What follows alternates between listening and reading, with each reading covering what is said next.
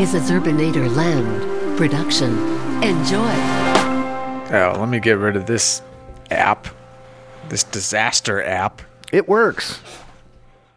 It, it'll work when we work out the kinks. It does work. Um, right now, it's just kind of like, eh. we're talking Voxer, and I can prove it because there you are. See, and uh, here's your message. oh, so Voxer is pretty much What's up, dude? Platform. Uh, it's Lewis. Uh, just chilling right next to you. No big deal. See, it's coming in. The phone is what was screwed up. Huh. Sorry about that. I th- I thought it was my fault. No, everything's fine. It's just my HTC is from 2000, and you know, no teens involved. Just the 2000s. What's up, Kevin? Hey, man, where'd you come from? Oh, I've been in your house for a while now. I wish I didn't see half the things I saw, but you know, I'm here now. How do you- present. This is the second time that you've snuck in into the house, and snuck in is a word.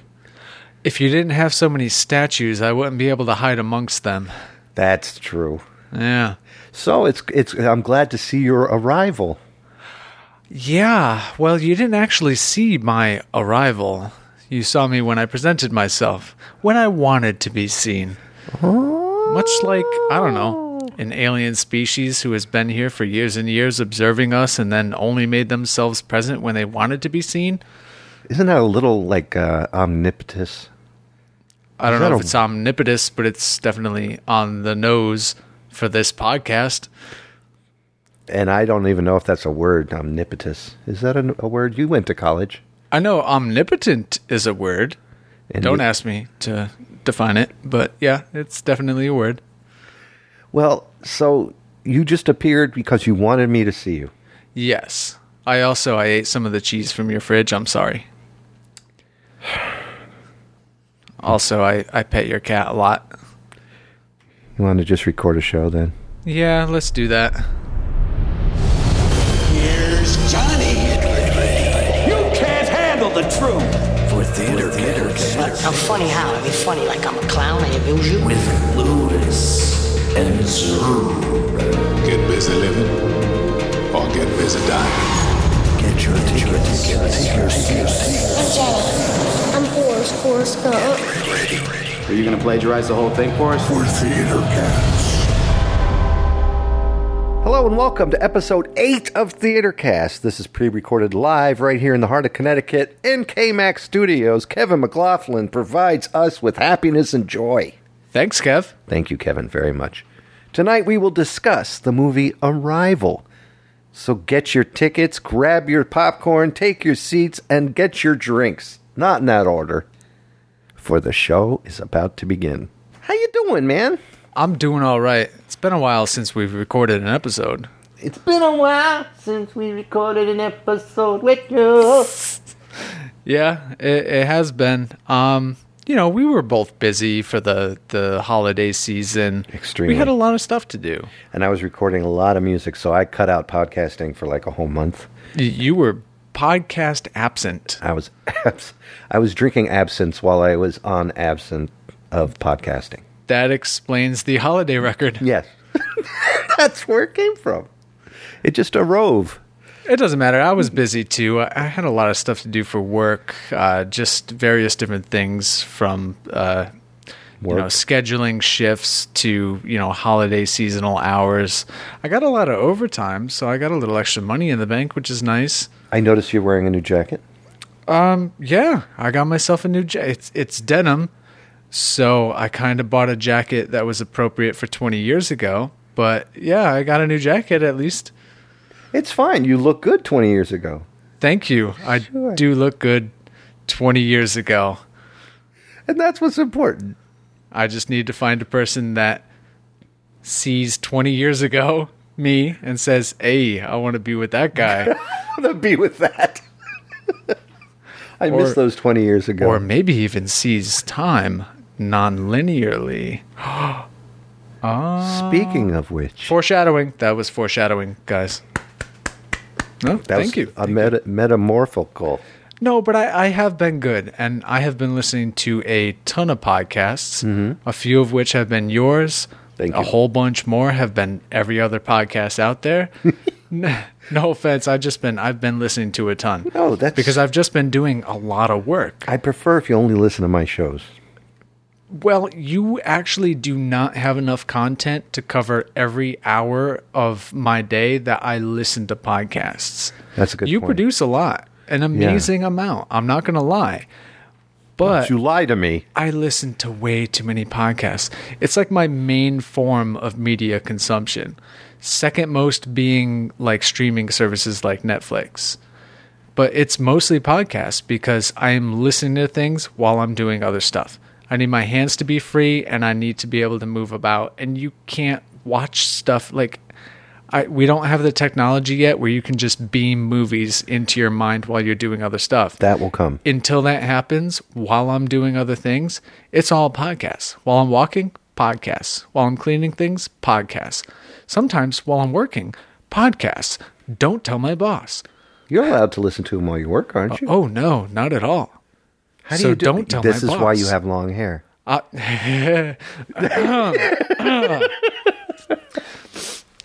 That's definitely not while I uh, why I wear beanie caps. Let's put it that way. Gotcha. Yeah. So I, I listen to tons and I have been nothing but inspired by listening to so many different podcasts, many of which have just been launched in the last month. And it's You'll have it's to key me in on some of those because I definitely need some new shows. Oh, I definitely will. I have lists, but it has also inspired me to come back with a renewed sense of vigor for this podcast. That's true. Uh, everyone should know tonight that this gentleman, since he is the first name on the ticket, this is really 90% his show.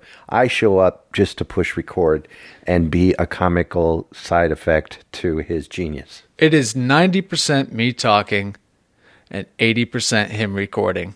I don't know what percent that adds up to, but Uh, that'll be uh, 170%. And then the other 30% to make it 200% is me being silly. oh, I'm going to smell that in a second. But please know that tonight the sections are abundant, beautiful, and pretty awesome. And we're going to kick off a whole format written up by my buddy. Can I say this? Yeah. Cut back in. Written up by my buddy Lewis That's me. to improve the show because uh, uh, it's just been throwing cards in the air and you've been catching them. Now the cards have writing on them. And I I also thought to myself, it's now not to date the podcast, but it is now 2018. it is a new year. 20 years from now, your jacket will be out of style. I, I would hope 20 years from now, this would be the only jacket people are wearing. And then people would look back at me and be like, man, what a Trendsetter." trendsetter. Yeah. he was blazing the trails before anyone else. Denim jackets for everyone. But no, Shiny um, I, buttons. I thought to myself, let's mix it up a little bit. We had a break. I had plenty of time between our last suggestion for a movie and between our recording now that we could mix it up a little bit. Get rid of a section or two, add a section or two, streamline the whole thing, just make theater cast that much better. so it's going you. to be a little different. And it's for you. We're going to make you so proud of us that you're going to want to send us money, which you can do at a donate section of the Zerbinator Land Productions page. Yeah. And if you don't want to do that, then you could even just, you know, leave us some nice comments or a good review or something. Do that, please. We would love to get some input and we will give the output. And if you want to send me fan mail, send me fan mail. Send us pictures of your denim jackets. Send us pictures of your denim jackets, please. I don't want to be the only one. Blazing a trail is a very lonely thing to do. I should have broke mine out and then you wouldn't feel so bad. You have one? No. Oh, get get out of here. Okay. Come on, you shop at Goodwill. You should have like six. It's true. I should. Well, A, it's time to kick off our show. And of course, we spoke of it already. We're going to talk about the movie Arrival, which came out in. 2016? Let's kick this puppy off. Or was it 2017? Yeah, it was it was. It was November 2016. Yep. I screwed it up from the top, didn't I? No, I just get confused. It's 2018, isn't it? Aye. Oh my god. Time flies when you're doing other things, Paul. Why are we both getting old? Can we cut that out? No. No. We just sound like the Beatles. I thought maybe you'd go, I think it's because of the time of year it is. and we are talking about the movie Arrival. That movie came out in 2016, in November of 2016, to be more precise. Would you consider this a Christmas esque movie, one that they were so proud of to put out at Christmas season? I would say that it is a holiday season movie, to say the least. It definitely came out at a time when a lot of people were thinking about the holiday blockbuster movies. And it, for all intents and purposes, can be considered a holiday blockbuster, That's good. I would say. I would think the, the title alone it has to do with Christmas presents. Oh, as in it arrived around Arrival, the Chris- holidays? Exactly. Maybe. But I think it has more to do with the arrival of aliens. Oh, that's not Christmas. No, not Christmas. That's Unless- Thanksgiving, Nobody has according to the yet- Native Americans. Nobody has yet to convince me that Santa Claus is not an alien. That's I true. mean, that dude's flying around on a flying sled. He's got presents to go. Slims down chimneys, even if you don't have one. yeah, Ooh, he's on to something. he's an alien. Oh, Santa Claus. He floats with glee with them reindeer. he's part of the Santa Clausians from North Polia. Yeah, the Colossians. Lord. uh, hey, what's this movie about? All right, let's talk about what this movie is about. You saw this movie. In fact, you were uh, you were catching up on this movie today, weren't you? Yes, And I watched it uh, again for probably the third time yesterday, a fourth time yesterday. you're a you're a fan of this movie, big time. I enjoyed it the first time I saw it. I saw the movie in theaters when it first came out. I enjoyed it then. And then when it came out on DVD, I saw it again. Mm-hmm. And then I purchased the movie. Okay, so yes, And then I watched it two more times. So, yeah, that would be four times I've seen the movie. I've seen it on Hulu. I respect the movie very very much. I would love to own it, and I don't want to go t- into too much about how much I love it until we talk about it here. But uh, this is one of those movies that does not fall into any average alien movie that I've ever seen in my entire life. It doesn't. There's a lot of um, what they call first contact movies, Right. Where aliens come down, freak out all the humans. and Jodie then the mo- Foster shows up. yeah, the movie's about how we respond to the aliens showing up. This is one of those movies, but it's not. Uh, it's not done in the typical way. Right. It's not a military movie. This isn't. Uh, uh, what, what was that movie where aliens came and Los Mars Angeles had to Attacks. kill? Oh, Mars Attacks. Jack Nicholson's This is best definitely work. not Mars Attacks. Um, it's also not you know uh, defend L.A. or whatever. Oh, Battle Los Angeles Yeah, that was where another. it was just you know a, a military movie where they wanted to fight aliens. This is not Independence Day, where the aliens came down and were like, "We're gonna kick your ass," and America was like, "Not if we kick your ass first. Right. yeah, None no. of that. It is not. This is aliens coming down peacefully, and then we are, well, we're talking to them. Because this movie is actually a movie about communication. Very well said. It's not a movie about Very well a communicated. conflict that we have with an invading species. They aren't coming down here invading. These are, uh, how would you say? I would call them Star Trekians. Very much so in the sense that they come down peacefully. I would say even more so, they come down like ambassadors. Very yeah, very very true because these these guys are like the head of the the uh, battalions. No, I don't want to use the b- word battalion. I shouldn't have said that. Uh, let me retract that statement. Oh my God, I just went back in time. Sorry that about was weird. Sorry. Oh, and your jacket changed. No, it's not denim anymore. It's a hoodie. It's, no, it's co- but it's corduroy. Did you know really quickly that they have corduroy pillows? I have seen them. Yeah, they're making headlines. What? Why? Oh, ha. All right. so more like uh, they sent some cool people from their their planet to this planet to take care of some business. Am I right, ladies? Yes, they did. As a matter of fact, um, well, here's the thing: they send someone down, but this movie does something which a lot of alien invasion movies don't do. They don't explain anything No. up front, especially. Eventually, things unravel and you learn more. But right at the beginning, you don't know anything. This is a thriller more than it is any other type of movie. Yeah. You could say it's a sci fi thriller. The director of the movie called it a dirty sci fi movie. Oh, that's a weird name for it. Little bit, but it's basically a sci-fi movie that is not so much about the technology, it's not so much about the aliens as it is there's a sci-fi premise and everything is all muddied up. Yeah. Everything is kind of uh, based on the way that we respond to this new uh, you know, sci-fi threat. Right. And the premise of the movie is really just that these aliens show up. How do we respond to it? How do we discover each other? How do we interact with them? Do we offer them denim jackets? We don't, but we do offer them a lot of things, and they don't know what we're talking about. True. They because there's a communication barrier.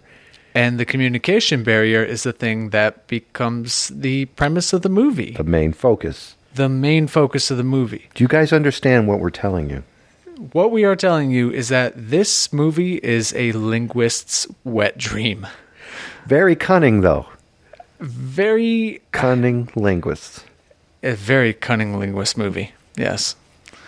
Um, the main character of the movie, Louise, is a linguist. Yes. She's also a professor at a college.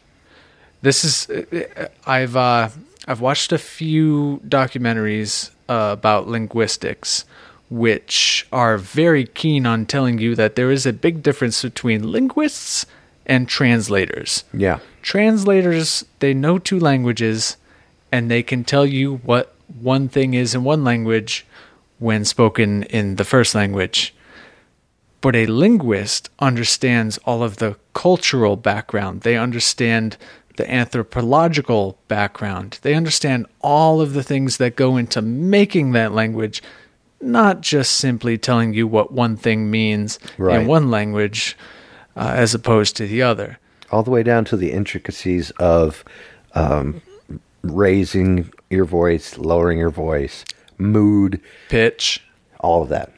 very early on, the main character, Louise, says she needs to be there. Uh, she's talking to the general when he's first saying, like, can you come help us? And she's like, I can't tell you based on an audio clip what they're saying. I need to be there. I need to see them. I need to see how they react. I need to hear them. I can't just, you know, l- listen to an audio clip and be like, oh, yeah, here's what the aliens from outer space are saying. Yeah, because that makes sense. And I had trouble deciphering if she was just trying to get in on this whole thing because, wow, what an opportunity, or is this really her job? And the definition that she gave to what a linguist was was quite similar to what you just explained. And she explained the difference between the two. And that gave her much credibility and it was well played out theatrically when she did that role. I think just her enthusiasm and her straightforwardness spoke volumes to the fact that she was intrigued and that she was very much a professional and an intellectual. Yeah. She not only And it's wanted, intrigued, Lewis. yeah, Sorry, go ahead. Should I leave? She she wa- she wanted the opportunity to do this out of a sense of curiosity and out of a sense of being able to expand her own knowledge. And can you imagine the conversations at dinner parties after all this? I don't think it was a mistake that she wanted to become a linguist. Yeah. She probably gets off on just like looking at people and hearing them speak and being like, "I know what you actually meant. Yeah. I heard what you said, but I know But- what you meant." Yeah. yeah buddy. That's why she was single. They, yeah, she, she, I assume she's been single forever, basically, since high school. She might have had that one awkward boyfriend, but then that boyfriend dumped her, which never happens. Boys don't dump girls. I'm fairly certain that doesn't happen. Really? Yeah, no. but it happened to her, and she was like, "Wait, this isn't right. What did I do? Can you say something to me so I can interpret it, please?" yeah, right. And he was like, "I'm not playing your game anymore, woman. We I'm will outta not here." play your games. So, long story short, she's a professor. Four minutes into this movie, the aliens arrive. The actual arrival happens. Yes. She's teaching classes at this college, and all of a sudden, everyone is distracted by text messages and TV reports, all this other stuff. And within 15 minutes of the movie, she's already been taken to this base camp Swooped up by the yeah. important people on the this planet. little impromptu uh, tent city at the base of this giant egg-shaped alien craft, which has just landed for no reason at all in Minnesota and 11 other sites around the world. yeah, and they and they looked like giant hard-boiled eggs that were made of granite. Yeah, big rock eggs. Uh, dark granite. Granite's more white than Obsidian? No, not obsidian. Pumice, maybe. pumice stone. Yeah, just very, very dark stone. It has a lot of texture to it, even though it's supposed to be an alien spaceship, which you usually think of as being, you know, very sleek. You could have very smooth feet rubbing your feet on these pumice alien ships. These alien ships may have actually been pumice stones for a much larger alien species. Mm. Exfoliate, my friends. Go on. You could exfoliate a planet with these things. True. But anyways, t- 12 of them land around the world, one in uh, Montana, I believe. Right. And uh, Honey, come look here. I've seen it. I've seen it. and the Eggs are up in the sky right now. I've seen it right there. this is Sorry. Minnesota, not Tennessee. Oh, Minnesota. I'm sorry. Where did you think Minnesota was? I thought you Have said you seen Montana. a map recently? I'm Minnesota. Minnesota is more like, oh, yeah, there they are. They're up there again with the eggs in the sky. Yeah, they go up there and they're like, they came for our cheese or our potatoes. They come for our cheese and potatoes, Maud. Close the door. They come down in a very non threatening way. Yes. That's the first thing that you notice. Uh, the only threatening thing that happens is the human reaction to their arrival is looting, panic, the usual. military presence, of course. yeah. Uh, like I said, that, that little tent city, well, tent town, uh, you know, pops up just, you know, a few hundred meters away from where this egg shaped spaceship just hovers above the ground. Because they're special people and they want to go up with them. Well, they, they probably want to make sure the aliens aren't coming here to just, you know, uh, Independence Day us. Yeah. Yeah. we have enough examples of you know aliens uh, coming down here to mess us up in our movies that they're not taking any chances. And that's their upbringing and they're used to that. So. Sure. Um, but then you know they get Luis. They also get this other guy, Ian. He's a physicist, and they're going to be the two lead team members who are going to literally go up in this spaceship. They don't explain how they figure out that they're supposed to go up in the spaceship, but a- as soon as they go up there, it just seems very obvious. They're supposed to go up in the spaceship. They haven't attacked. They open up this door, and they might as well just throw this giant, you know, 12 foot by 12 foot welcome mat down on the ground and be like, come on in, guys. Hey, how's it going, Yeah. humans? You know, come on up. And they do there's a lot of pomp and circumstance to that first entrance into it.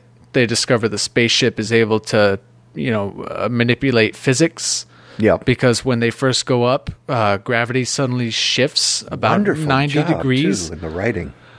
And it's a wonderful job they do.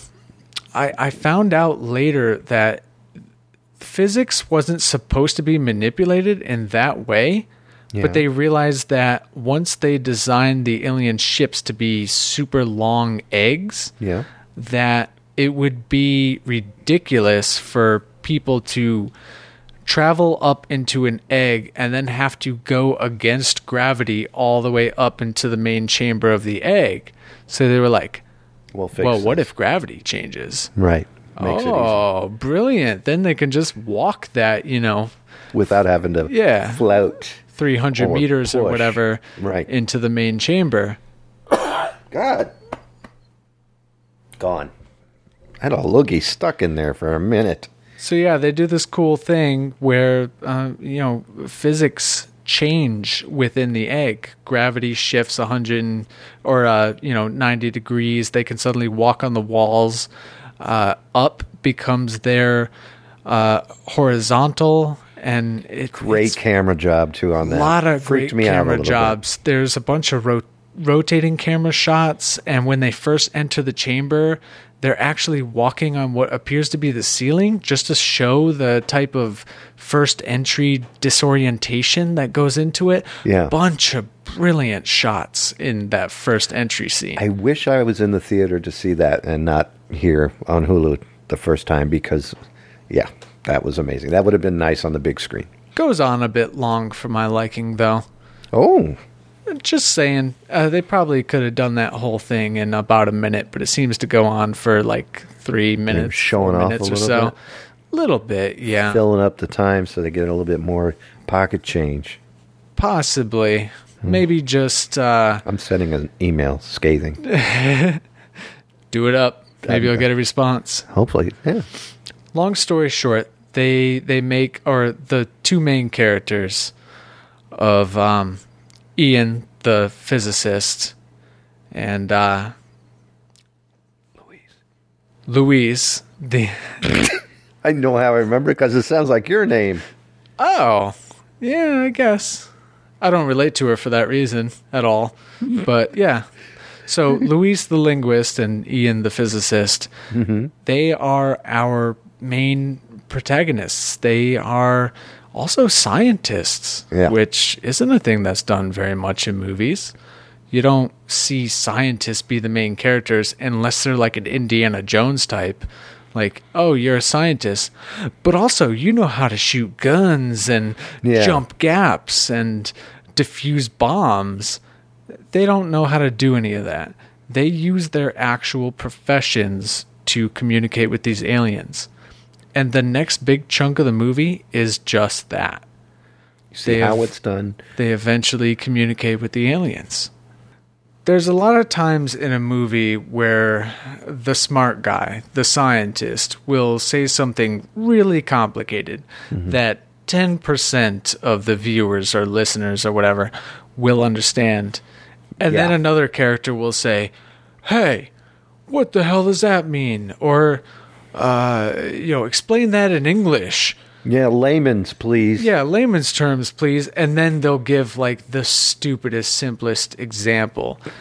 This movie only does that like once or twice.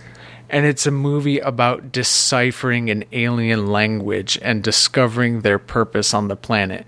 So for them to have only done it once or twice is a great filmmaking feat. You have to pay attention, but at the same time, they are communicating the communication skills in the scientific way very well. Yes, they are. and and that's it's a communicative movie about communicating in a communicative manner. Lots of communication. Talk. Yes. I think it it it plays to the idea that you need patience and you need to be able to communicate with one another Right. and you need to be able to communicate with the aliens and you need to not only understand the aliens but yourselves and you also need to understand the situation And never give up. and you need to not be an asshat Ass hat. Oh, What you is- know. what is an ass hat? Communicate that. Oh, uh, you, you know that one guy who's not quite military. He's also not quite a scientist, and he's just kind of there as a representative to the government. And he kept throwing I fits. forget on what the his screen. character's name is, but he constantly was like just being a naysayer to everything. So like an ass hat. Very much like an asshat. That's an ass hat. that's an asshat. He was Hmm. the one who was constantly saying like, um, "Oh, you said uh, you said that they said hi. Well, maybe they meant they want to bomb us all to hell. oh, line. God, calm down. You know what? Go in the corner. Go in the corner with that other guy. Yeah, the one that said that maybe they want to poison us with anthrax. Yeah, go Yeah. in the corner with that guy. Play jacks and don't come out until one of you loses. It was, it was, he was, he was definitely uh, an antagonist in this story because the aliens are for all. They're the ones that came down. They're the ones that started this. Yeah. They they came down and they just were like, "Hey, we're here. Hope you don't freak out too much." So you would think they would be the antagonists, but they're not the antagonists they're more like the plot device and all of the other nations of the planet and all of the people surrounding these very logical thinking scientists they're actually the antagonists they're the ones that want to launch the nukes and Yeah. cut off the other countries and and burrow down into the ground and live in bunkers And as time goes on in the movie, you realize that you know America itself is not the only one sending scientists into their the 12 locations were very well spread around the, the world Right, and although they- i did find it kind of interesting that russia got two of them Yeah, that's to keep them from being pissed. It was on completely opposite sides of Russia, but they still got two of them. That's not fair. Not They fair. always get two of them. Eh, It didn't. It seemed like they were doing nothing but following in the movie anyway. Yeah. It seemed like the two main uh, uh, powers in this movie were the United States and China. China. Very much a sign of our times. Yeah. If you're listening to this 10 years in the future to an archived episode of Theatercast, We hope Jungon Phil lets you listen to it. and first of all, thank you. That's Yeah. awesome. Thanks for listening. Definitely. Um, but also, at this point in history, the two main superpowers in the world that everyone's kind of watching and following, listening to, the United States and China. Um, so it kind of makes sense that they were chosen as the two main driving countries in this. Y- You never hear about uh, what was one of the other other countries, Sierra Leone. Sierra Leone, um, Yeah. some of the African countries that they just went. There was an African country, uh, Australia. Australia. They they talked to them a little bit, gave them a lot of shrimp and Barbies. but also Australia uh, kind of dropped the ball uh, like twice yeah. in their communications. At one point, they were like, Oi. "We tried algebra with them. They didn't respond, so we're moving on." What you tried math with them and it didn't work, and so you're going to try something else? And What that does would have been mean? It's- i- if that was to really be the answer, that would have been so cheesy. Maybe they just didn't understand what the hell you were saying in the first Yeah. place. Not they didn't understand algebra. They probably understood it and thought, "Pfft, I, I whatever that is, an alien talk. I just find it absurd. They didn't travel across the cosmos in a giant egg, and you know Bring their visit math us to card. try to teach us a language. Just to be like algebra, what's that? I don't know. I just got in my parents' car and started driving. They're from California. They're just teenagers, is what it I- turns out to be. It's it's just a fraternity of teenagers. Like, hey, guys, I found another planet. Let's go down there and mess with them, huh? Dude, I'm totally on That's what we're board gonna with do that. on spring break. Let's like communicate. go down there. You know what, guys? I got an idea. Show them circles. They'll freak out for like weeks. Let's screw up the crops.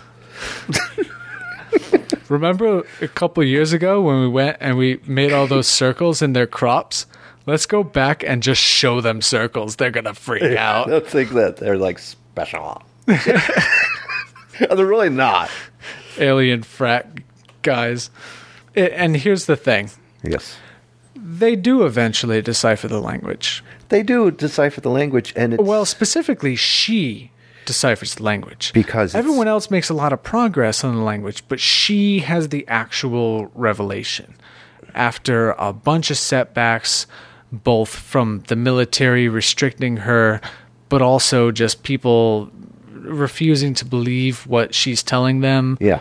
Or just resisting in general from the public who's been constantly freaking out, as you can see. Lots of news reports, all that other kind of stuff. and they're, everybody's getting impatient. All the countries, all the other countries, But are she getting does really figure it impatient with out. Hmm. it. Yeah, and I think they give that to her. we we need to we need to put some kind of warning right here. Can you make like a sound effect, um, like a siren, um, something like that because there's about to be a big ass spoiler alert right now.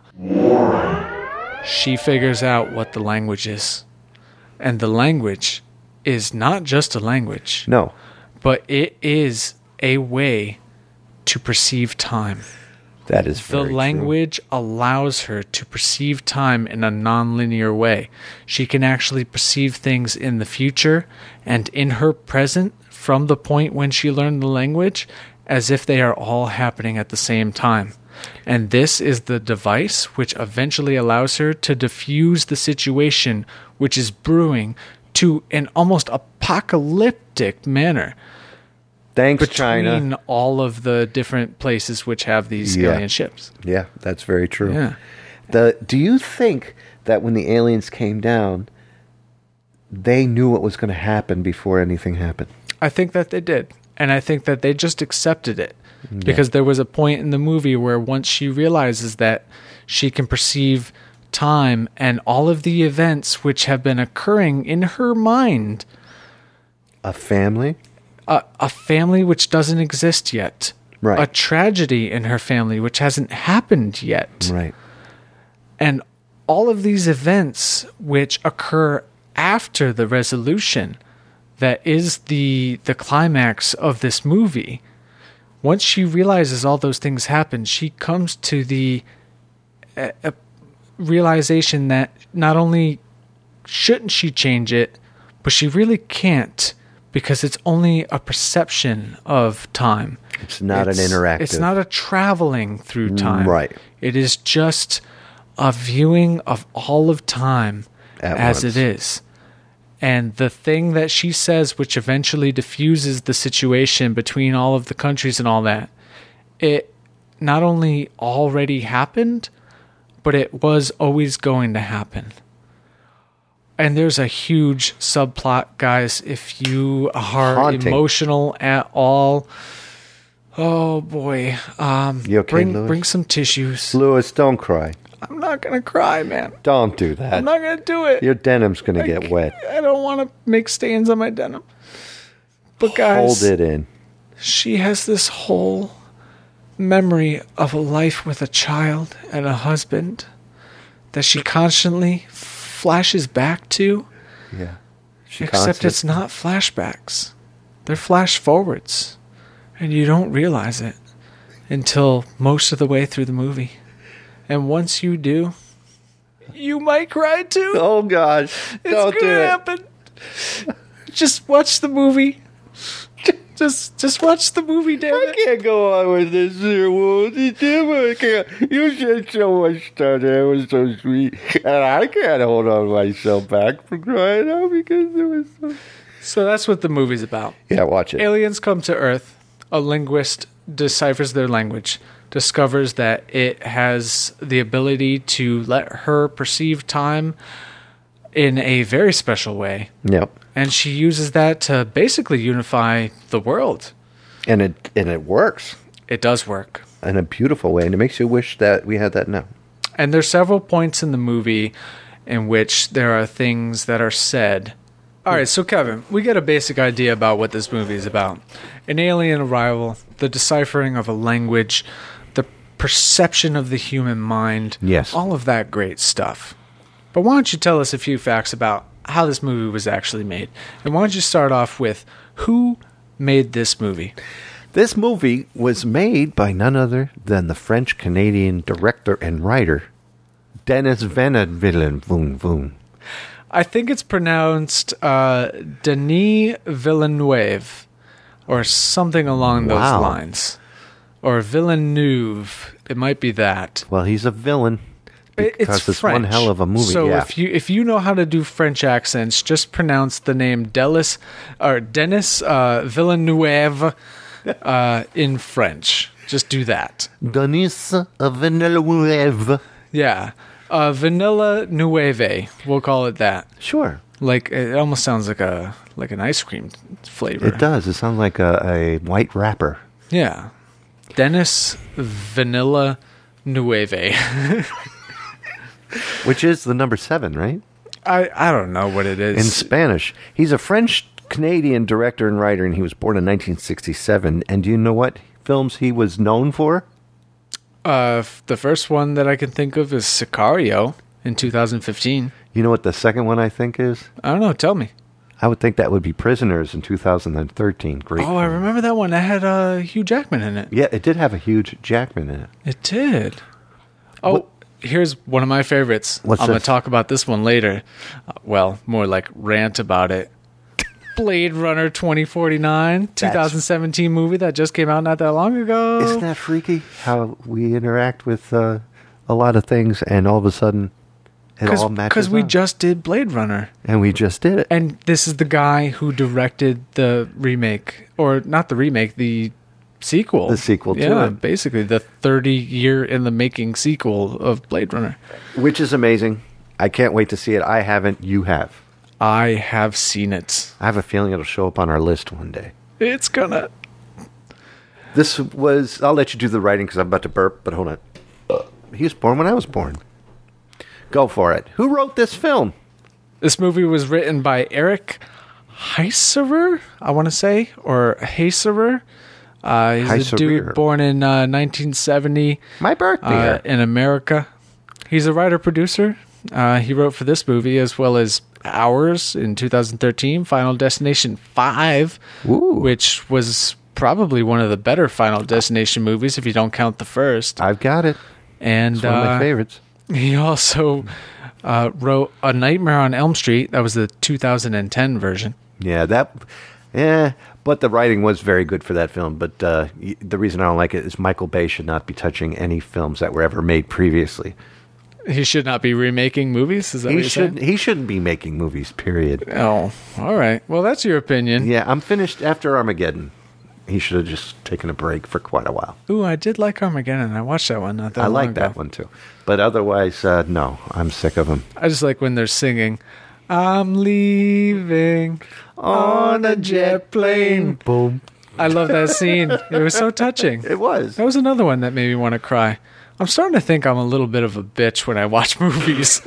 Well, Liv Tyler and and Amy Adams can make you turn into a bitch because they are. oh, they can. Yeah. I'm gonna drop more tears on future movies. I'm sure. What about uh, the the story of your life written by Ted Chang? oh That- yeah, that was the uh, novella. Uh, Ted Chang wrote a novella called "Story of Your Life." It's I did not basically know that. this story, although they modified it greatly Okay. and obviously added a bunch to it uh, to make it into this movie, including a lot of you know conceptual art because it was a no- novella, so it Yeah. wasn't a screenplay or anything like that. I always thought novella was like a hazelnut spread you put on. It's like when someone wants to write a novel Yeah. but they're just too lazy to write an actual novel. So they just write a pamphlet of a novel. It's like a storyline, That's a novella. a cliff note, Yeah. if you will. A shortened novel. But no, you know what? I can't even say that because uh, who was it? Kurt Vonnegut wrote so many novellas. He wrote tons of them. I think he wrote more novellas than he actually wrote actual full novels. Wow. And so many of them were turned into A Scanner Darkly? Novella. Yeah. Um, well, he also wrote. Oh man, I'm I'm gonna blank out now, but I know that there were several movies made within the last ten to fifteen years that were just short stories written by him. And that's it. That's pretty amazing, though. That uh, So every once in a while, if you write a really compelling, you know, thirty to 40 eighty page. you know, little thing, Sell it. sell it. Sell the rights. Do it. What about this with uh, Scarlett Johansson's uh, brother who did the soundtrack? I don't know about Scarlett Johansson, but this dude sure does have a lot of J's and H's in his name. I ain't pronouncing that. I think there's three letters that com- comprise his whole first and last name. Let's see, it's J, H, and N. It's Johan Johansson. Johan Johansson. It sounds Yeah. that's exactly the way that uh, Lawrence Welk would have said it. Johan Johansson, Johan Johansson. born in 1969 in Iceland, famous for this movie along with Cesario, which is about a pizza. it's a Sicilian pizza. Yes. Yeah. yeah. and The Theory of Everything from 2014. That I am not familiar with. He sc- he scored a few more things as Okay. well, but um, it does seem like in like the last five to ten years, a lot of his movie scores, soundtracks, and music offerings did kind of align with the same studio and with this particular director. I did like this music very much. Oh, this the music in this was great. And I Different. felt that it was very similar to music that I'm going to get into uh, a little bit later. Okay. Moving on though. Hey, who stars in this movie? You take the first one. No. Tell me who the main star of this movie was. Good old Amy Adams. Oh, I loved her. she was great. I love her, period, in anything. Uh, she was born in 1974. She's just a baby. Pre- well, I mean, To me. How do you Okay, to you. Yes. She's only three years younger than me. Four years younger than me. 4 years younger than you. Yeah. Oh, well, she might as well be an infant. She was born in Italy and came to America because of her American parents. I believe their parents, or at least her father, was a serviceman. Really? And that's why they were born in Italy. Yeah. So she has, like, um, she has American citizenship and all that. I think it Right. was kind of guaranteed to her under, I don't know. Someone probably wrote a bill at some point which says that when a serviceman has a child overseas, get a They, passport. still, you know, they're like, they're American still, you know, She is a beautiful lady. She has been in tons of great movies. and TV shows. What TV shows was she in? Oh god, a, a bunch, especially early on in her career. She Really? started out mostly in TV shows. I'm stupid. I did not know that. Uh, well, you know, she was in a bunch. Um, I'll tell you right now, though, if anyone's listening to this around the time when it's released, you probably recognize her as Lois Lane Yeah. in the most Great recent Lois Batman Lane. movie, uh, uh, um, reincarnation or what do you want to call it, Um, reboot? I would call it um, Batman or Superman reboots, for that matter. Yeah, um, I would call it a collaboration of DC Comics. Well, read them off, why don't you? I sure will.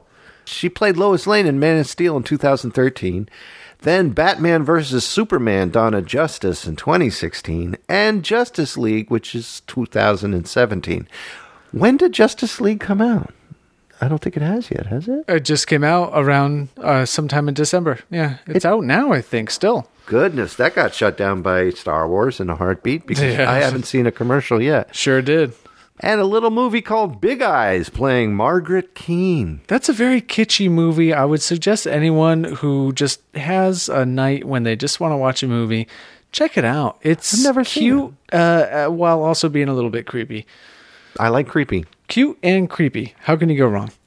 Julie and Julia, is that the one with, um, uh, oh, I'm going to cook uh, the- the things with the pan and the make of food and the Julia. Okay, I'm just gonna say it's based on a book, and that's it. If you don't know what it is, you probably won't enjoy it. So don't bother. Is that uh, the J- Cooking Julia? Yeah. Yeah, I think I've seen that movie and she did do a good job with that. Oh, all right. There you go. she was on the uh, TV series The Office from 2005 to 2006. I remember Yeah, she played. now. She played Katie. She yeah. played Katie. I, I didn't even think of that. She had a bunch of other parts too. I'll say she has other parts. hey, oh, hey. Tell me a little bit about this Jeremy Renner folk. All right, Jeremy Renner. He was born in 1971 in the United States, He's a good and guy. he plays uh, the physicist Ian Donnelly in this movie. Mm. He's like, I guess you would say, he's the second, uh, second banana to Amy's character. What would ca- Amy's character be? She- Oh, she would be first banana. Okay. Yeah, he's second banana, she's first banana, and everyone else is just like rotten bananas. I would think she'd be more of an avocado. No, she's definitely like a nice, solid yellow banana. Yep, one hundred percent. All right. She drives this movie. I mean, she is the performance in this movie. That is very true. At So, yeah. every point in the flashbacks, in in the moments, uh, the interactions with the aliens, she runs this movie. Very but true. Jeremy Renner, in a refreshing role, thank goodness, plays Ian Donnelly.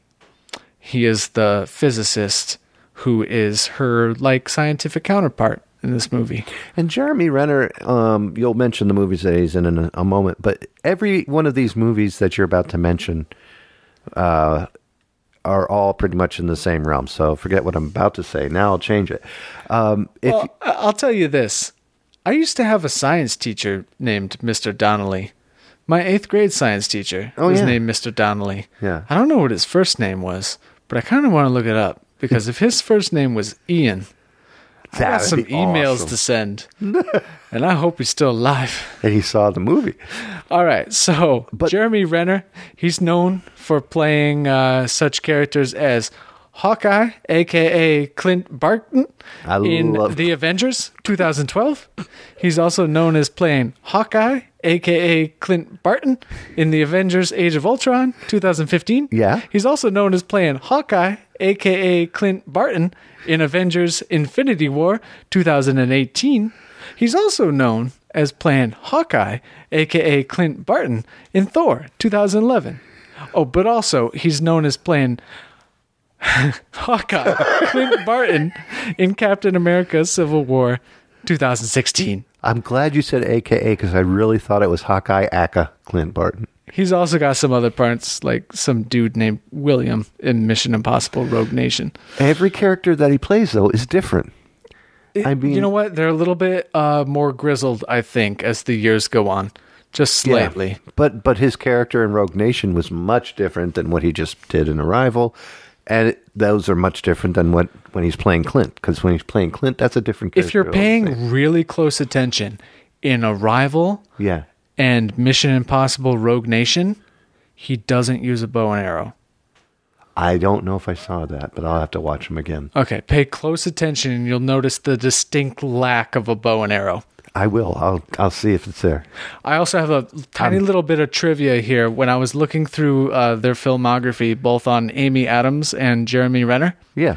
Amy Adams was in an episode of Buffy the Vampire Slayer in 2000, What? and Jeremy Renner was in an episode of the TV series Angel, which is a spin off of Buffy the Vampire Slayer, also in the year 2000. I don't know if this means that they ever met at any point in time. and I That's awesome. didn't go deep enough into research to see like exactly when and in what episodes and when they aired but I just found that to be a nice little neat connection from at this point 17 years ago, 16 or 17 years ago, that they both were working on basically the same intellectual property at the same time. That's like your again. We have to go back to your denim jacket twenty years ago. And now Bringing it back, baby! that's what they said when they said, "Hey, look at this cast." All right, tell me about uh, Third Banana. Third banana would be Forrest Whitaker. He was born in 1961 in the U.S. and known for this movie as well as Southpaw in 2015. I know him from Rogue One. he had a part in Rogue One, but it was such a minor role. I remember seeing him like two or three times in the trailer and thinking that he was going to play such Same an here. important role in the movie, and he was in there for like four minutes. That is sad, but I tell you what, it was a great character, and he. There is a certain thing about Forrest Whitaker that he does in every film. It's like a certain look. It's like what you get from Cuba Gooding Jr. It's that same stiff. It, he has that stiff lip. Cuba does, and whenever he's acting, he has to put that stiff lip up and goes, "I'm not doing it." Spec- yeah, you know Yeah. what? You're right. Uh, Defiance. Yeah, he always has a defiant look. And I guess he was actually playing literally a rebel in that movie. So having that stiff, defiant lip was kind of his character's thing. And but he he did it well. It wasn't the same old Forrest Whitaker. It was like I was looking at a whole new actor. The performance was great. Yeah, I guess my it really argument was. is not against Forrest Whitaker. It was against his uh, over portrayal in the previews that we got for that Yeah. movie. I thought he was going to be a major character, And they He should have given appeared him more, In a 'cause- brief moment at the beginning of that movie, uh, and then a little bit later in the movie, Three and minutes then in the mid. He uh, spoiler alert died. He what? Oh, I'm sorry, you didn't see it. Did he have got a- he got he done got blown up. Did he have a bow and arrow? No, he didn't have a bow and arrow. He had uh, uh, tubes coming out of his head or something. Did I don't that know. lip stem break off? Uh, All I know is um, he was half robot, uh, half uh, he didn't breathing say machine. Afrobot. Nope. Uh, he wheezed a little, Yeah. And then he walked up and was like, Yeah, I think I'm about ready to die now. And he died. Took it like a man. Yep. That's all paraphrasing, by the way. Shorthand. um, uh, let's mention this too, though, because Forrest Whitaker has been an actor that's been around for like uh, quite a while, and Longer quite than a good I've been actor living. in several different roles. Yeah. many of which are supporting roles, and many of which are leading roles. But he got an Academy Award uh, in Lee Daniels' The Butler when he played Cecil Gaines Yeah, and he's been in like a million other things. it's true. He did. Uh, um, he played Tick Willis in the last, the last King to Scotland in 2006. Oh, I'm sorry. That's the one that he got the Academy Award with in. Well, he also got an Academy Award for The Butler, didn't he? Butler was getting awards. I'm not left sure. and He right. might have gotten a nomination for that one, but he oh. definitely got an actual Academy Award win in The Last King of Scotland in 2006. Oh, and- definitely got that And one. he didn't play Tick Willis. It was Tick Willis was in Southpaw because I can't read. Yeah, it's all good. He's All right. played so many roles at this point. Um, he's Forrest Whitaker in that movie that Forrest Whitaker was in. I saw that Yeah. the Did you one see- with Forrest Whitaker. yeah Forrest Whitaker the movie. Yeah. Yeah, that one. Hey, why don't you do me a favor? I could probably do that. Give me some numbers. All right, I'm just going to read this off because this needs no pomp and circumstance. These are just the numbers that go along with this movie. Okay. All right, it cost $47 million to make. It reached $9.4 million on opening day, $24.1 million opening weekend. Wow. It grossed $100.5 million in the US and Canada and $102.8 million in the foreign box office. That's $203.4 million total, more than quadrupling its cost. Beautiful. Filming took 56 days starting on June 7th, 2015. It premiered at the Venice Film Festival on September 1st in 2016 and it was released in theaters on November 11th, 2016. It's 116 minutes long, little under 2 hours. so Great those film. are the numbers that have to do with this movie. It quadrupled its cost, so it made its money back. Yes, it did. Plus, you know, that doesn't even count DVD sales, uh, Blu-rays. rentals from Amazon, all that other stuff. This is purely Streaming box pay. office, movies, that kind of stuff. It is going to make more money through the lifetime of this movie. Hopefully, more money because we are telling you to go and watch it. They also get uh, kickback from the pumice eggs that you buy for your feet. And it's also going to get kickback because I'm going to tell you you should not just watch it once. No. This is actually one of those rare times when I say that you should watch this movie twice. Yeah. it's one of those movies where the first time you watch it, you are going to be. It, it has a twist. It has something that you don't necessarily see coming. I saw this movie and I did not see the twist coming. Not until just before it was, you know, implicitly said. Right before that, I got it. Should we mention that? Whereas normally I get it a little bit ahead of time. yeah, it's this one sneaks up on you big time. It does. It sneaks up on you. And then it seems so obvious that you kind of have to go back and watch the movie a second time. Right. And I would strongly recommend that you do. Watch the movie twice. Not necessarily even back to back. Watch it once, digest it, go to work, have a meal, go to sleep, do whatever it is that you do, and then watch it a few days in the future and truly appreciate it with the foreknowledge that you've gained from watching it the first time, you will really enjoy this movie the second time. You'll thank him. I don't know about a third time. I watched it four times, but that's only because I'm going to do a podcast on it. So that's why I, I watched it four times. Should they be wearing denim when they watch the show? Only if you're cold Good. Yeah. Okay. or want to look cool while no one's around, like I usually do. Yeah. Yeah. Mm-hmm. That freaked me out. The door just opened on the fridge. Dude, your, your freezer door just opened. That freaked me out. So I have a question. I probably have an answer. What would you have done different in this film? I enjoyed this movie very much the way that it was told. there aren't a lot of movies which can tell a story that is so out of well, I don't want to keep on using the term nonlinear, but it really is nonlinear. That's the whole point of the One film. of the first scenes in the movie is something that you think is a flashback. It's something you think is the main character of Louise remembering something from her past, which is going to influence the way that she makes decisions in the future. And it's not until later in the movie that you realize that these aren't flashbacks, but they are actually glimpses into the future brought on by her increasing knowledge of this alien language and I feel like that was done well enough that early in the movie you want it to be told differently, but then once the movie is complete, you're like, I don't see how it can be done otherwise. Any other way. Yeah. I can only see things being added to it, and I maybe would have wanted to see another perspective.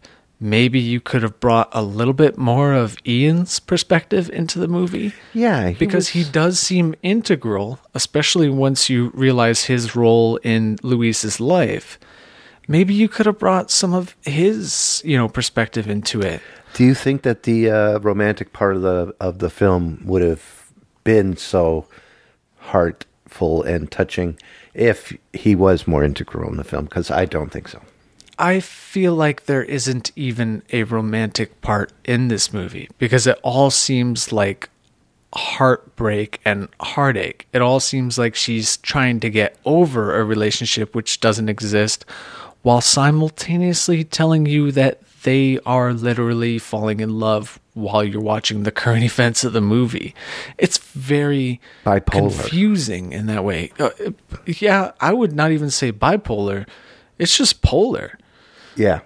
and I would I want a little bit more from just someone else's perspective. So another Specifically his, but it could also even be from any other one of the landing sites, maybe General Shang, because we do get a little bit into his emotions almost more than we do Ian's. he was one of the Chinese. Yep, he was one of the Chinese. He was uh, where did they land? I don't even remember, Shangzhou or something. It, wherever it landed, and he was in control of that site. We learn more about his emotional investment in uh, the future and the past than we do even Ian's. We don't learn Yeah, that's anything very true. personal about him except for his connection to Louise. And I feel like we need more than singularly her interaction with her past, her future, her present. I kind of feel like the movie can very easily be left alone at the same time. So if I had to change anything, I would just want to add just a little bit more of Force. someone else's stakes in the game. Forrest Whitaker could have filled that. Even bucket. Forrest Whitaker, anyone.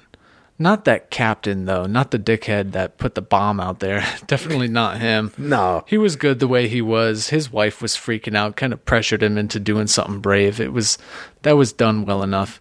But someone else that has an emotional or or at least significant investment in this whole thing, I I would have liked to see their perspective just a little bit more. How about you? What would you like I- to see done different? I don't think I would change anything. Like you said, uh, the possibility of just not changing anything. And uh, I couldn't change anything in it because of the work that was done teaching you the communication that they had.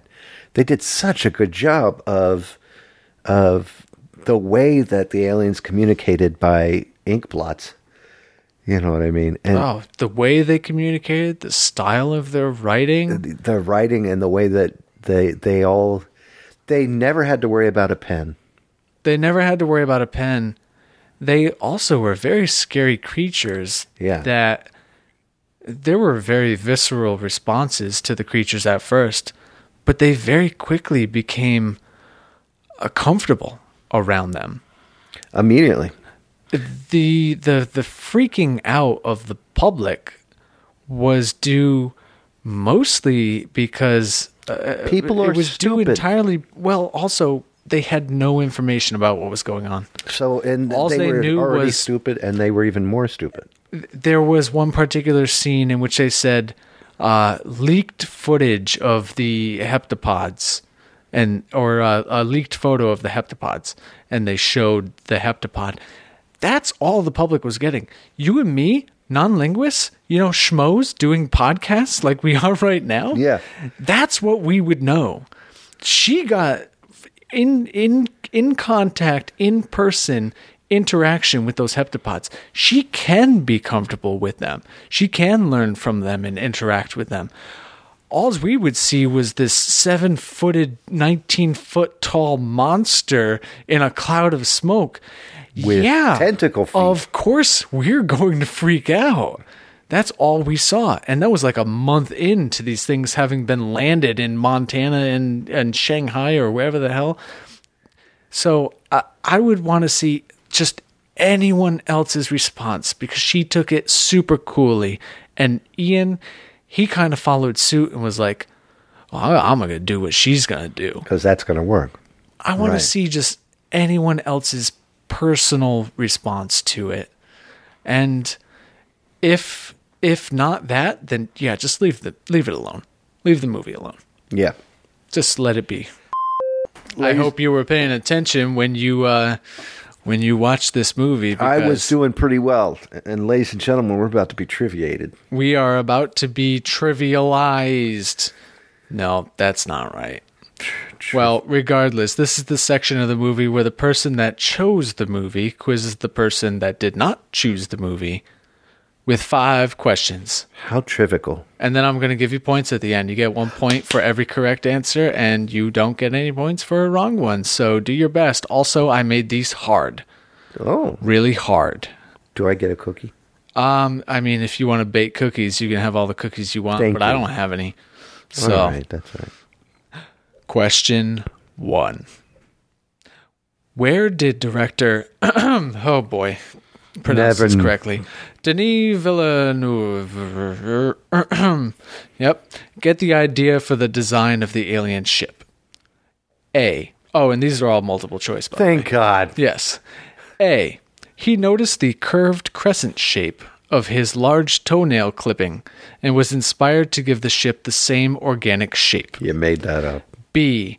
He was inspired by an asteroid named 15 Eunomia, which has a similar shape, and he thought both are menacing things from space. C. His assistant was taking out her contact lenses, and when he saw the shape of them, he thought designing the ship after something that helps humans see would be poetic. C. C? You think it's C? I think it's C. You think uh, he saw someone's contact lenses and thought that it would be a poetic thing? I think so. Okay. Incorrect. Think B, isn't it? It's B. Yeah, I, I had B in my head. He did. He was doing a lot of research on like how he should make the ship look, and he found he happened to find an asteroid that had a big old dimple in it. He was like, oh, "I can make this kind of like egg shape with a dimple in it. That seems somewhat menacing." And so he decided to make it like that. A was good job on your end. a- a lot of these are going to have one that's obviously not right. So it's kind of going to be 50 50. Okay. A logogram is a single written character that represents a word or phrase. The written circle language of the heptapods in Arrival is an example of this. Which of the following languages is not an example of logography, which is uh, logograms? okay. So again, a logogram is a single written character which represents a whole word or phrase. Right. Japanese kanji, A. B. Egyptian demotic. Or C. Arabic. C.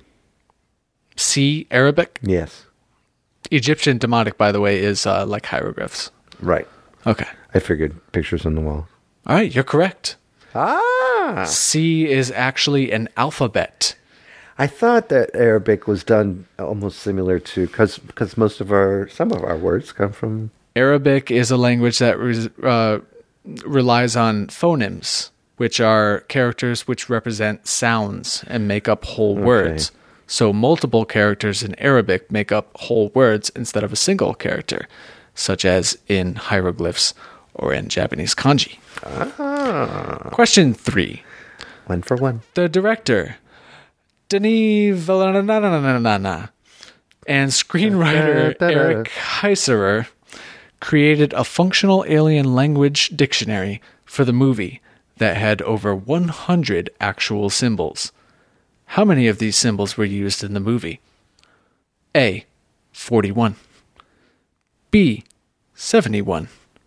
Or C. 101. I'm going to go with C, 101. So they made over 100, and you think they used about 101? I'm going to take back my answer C. B, 71? No. A. 41? I'm going to say B. Oh my 71. goodness. All right, well, choose, make, make up your mind, buddy. C. Okay, C, 101. Is that your final answer? No, Oh, it is man. definitely B. Okay. 70. We're going to go with B, which was 71. They all end in one. Oh, I did that's that on true. purpose to be confusing, which apparently I very much confused you. I don't want to do this. You're correct. It's B. all right, well done. Thank you. Two for one. I'm doing Yeah, good. so apparently they they made over a hundred, and they used most of those. they did use most of them. I, I guess I saw they used about half, so they must have created about 120. Wow. It only ever said they made over 100, but I saw multiple sources stating that they used about half, and I saw a lot stating specifically that 71 symbols show up in the movie. It's pretty damn cool, the guy who was in charge of that puppy. I, it, they uh, consulted several artists, but it was mainly the screenwriter and the director that created this language. Awesome. Very Yeah. awesome. Question four. All right. In the scene where Louise writes the question on the whiteboard, there is a long equation above it that Ian doesn't want her to erase. Okay. What is this equation? Do you remember this scene? Do you remember? Vaguely. Yeah, uh, the the general is like you know giving her grief. She writes a sentence. Uh, what is your purpose on Earth? Yeah.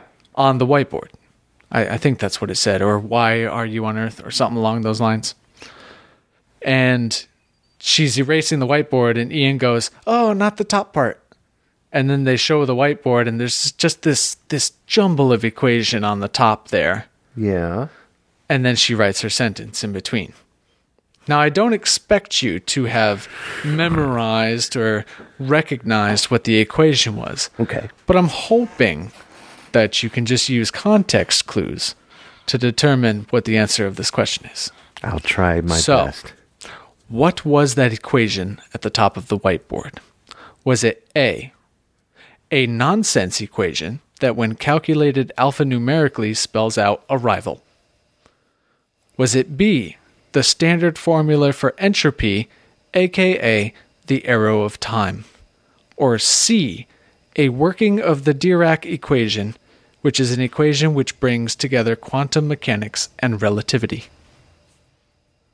I think C.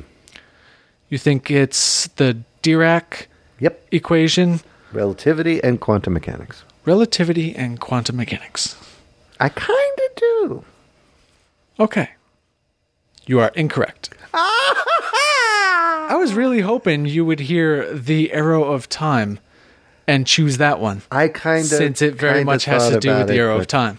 Yes, the standard formula with entropy, which describes how everything reduces com- uh, complexity until In time. Yeah, it, it degrades. Everything eventually does. Yeah. you know the so so-called uh, heat death theory of the universe. Yeah, that whole nonsense entropy. It is nonsense because uh, uh, gravity is the main reason, isn't it? Well, I, I think it just For has Earth. to do with uh, the interaction of molecules with one another that over time results in a unifying of energy over the whole expanse of the universe. I knew that. yeah. Boy, we're nerds. All right. So you've got two wrong and two right. This is your chance to come out on top, or my at least chance. 60%. You can get a D at this point. My chance to steal. All right. And this one is not a weird science, nerdy, nonsense question. It's one I hope that you're going to get right. Montana is the alien arrival site in the USA. Which, True. Oh. Which Sorry. which other film uses Montana as the site of first contact with extraterrestrials? A. Star Trek First Contact, 1996. B. Contact, 1997. Oh, or C. Close Encounters of the Third Kind, All of- 1997. all of the above. Uh, Or 1977, I'm sorry. I'm going to go with Star Trek.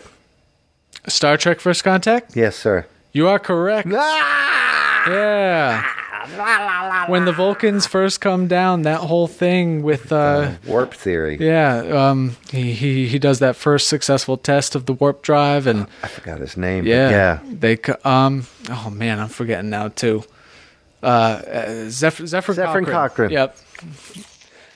He Good uh, old he does Zephyr. that he does that test drive and the uh, Vulcans land in Montana where apparently that's a that's a battleground in World War 3 or whatever. He's a great warden in other movies, too. You are correct, though. Yeah, Star Trek: First Contact, Thank you. 1996, also has a first encounter uh, in Montana.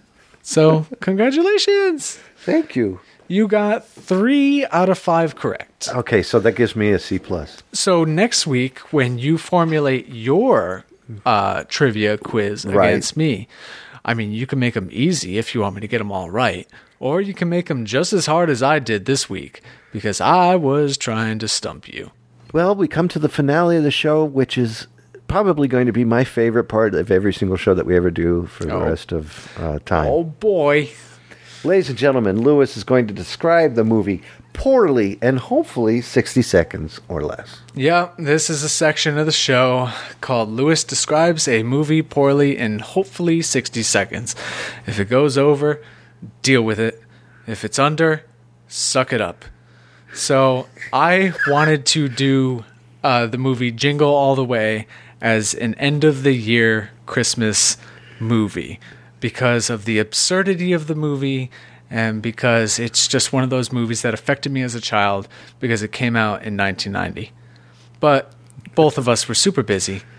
And I'm Yeah. not upset that we didn't get to do it because I realized I can describe this movie very poorly in just 60 seconds. So, Here we go. this is Lewis describes a movie poorly in hopefully 60 seconds. You just tell me when to go. You go, dog. All right. So, Arnold Schwarzenegger and Sinbad, they're in a movie together? Oh, yeah, it's the 90s. Arnie plays a very American dad with a very American wife and son for a very unrealistic reason until he does a very American thing. He forgets to buy his child the year's hottest Christmas season toy, and then he lies to his wife about not getting it weeks earlier. Classic. He travels to many stores for the elusive Turbo Man doll to be thwarted by masses of consumers possessed by the need to show their children material goods. Sinbad is a disgruntled postman who also needs to get his son a Turbo Man doll. And what can go wrong there? It's not like at one point Sinbad will become a terrorist, threatening the police with a real mail bomb, right? They both go from one location to the next, failing to secure the toy. All the while, Arnie's wife is at home being sexually harassed by Phil Hartman. When all seems lost, Arnie yells at Phil to put that cookie down. No! he gets drunk with an actual reindeer and jumps into a children's ball pit while being accused of being a pervert by a mob of violent mothers. If only it wasn't called a children's ball pit, he'd probably be okay. At the end of the movie, after a spree of felonies and moral crimes, Arnold becomes Iron Man, uh, sorry, I mean Turbo Man, and flies around the city fighting Sinbad for the prize of a limited edition Turbo Man doll.